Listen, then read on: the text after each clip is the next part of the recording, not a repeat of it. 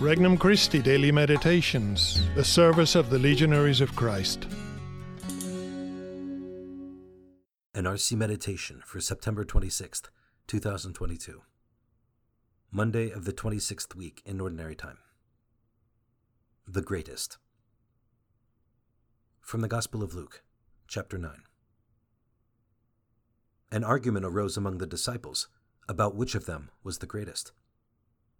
Jesus realized the intention of their hearts, and took a child and placed it by his side, and said to them, Whoever receives this child in my name receives me, and whoever receives me receives the one who sent me.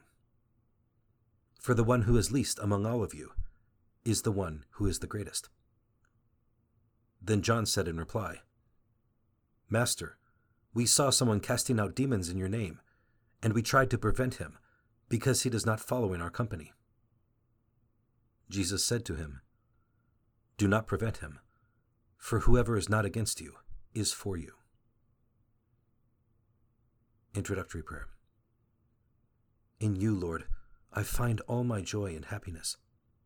How could I offend you by chasing after fleeting success and lifeless trophies? I believe in you because you are truth itself. I hope in you because you are faithful to your promises. I love you because you have loved me first. I am a sinner. Nevertheless, you have given me so many blessings. I humbly thank you. Petition Holy Spirit, teach me to see myself as the least of all, as one called to serve all. First reflection me First syndrome. Listening wasn't the disciples' strong suit. How could it be? If they had truly paid attention to the Master, they should have known that the good news wasn't about striving for prestige and recognition. It was about humility and service. We can only wonder why Jesus' words didn't sink in for his disciples. Yet, are we much better?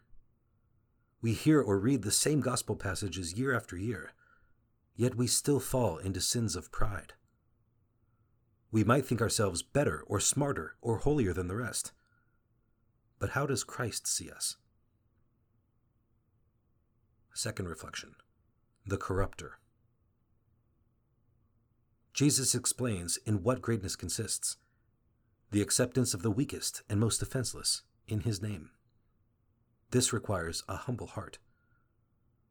God gives us certain powers that he hopes will be used for good purposes. The history of mankind seethes with tales of people exploiting one another at every opportunity. Examples abound ethnic groups that exploit minorities, employers who take advantage of poor immigrants, the road rager who cuts off people in traffic. Power corrupts, says the ancient adage. Indeed, it does. How do I treat the people over whom I have authority? Am I like a dictator? Do I always want to show them who's the boss? Or is my attitude one of service? Third reflection zealously jealous. John explains that he and the other disciples tried to stop someone who was doing good in Jesus' name. The person's crime was that he didn't follow in our company. Christians have derailed more than a few good works over the centuries because they thought themselves appointed by God to police the church. The Holy Spirit raises up all kinds of new works which need to be serenely discerned, not systematically squelched simply because they are new.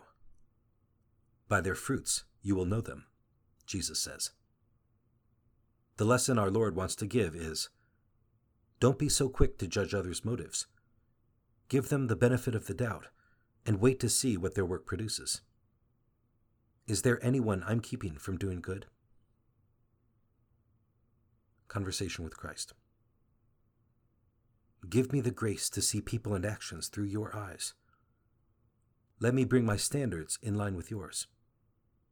Let me learn to look at a person's heart rather than his appearance. And, above all, Give me the wisdom never to stand in the way of people doing good for your church.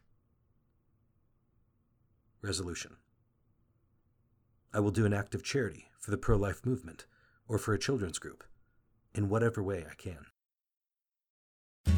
For more resources, visit regnumchristi.org or download the Regnum Christi English app today.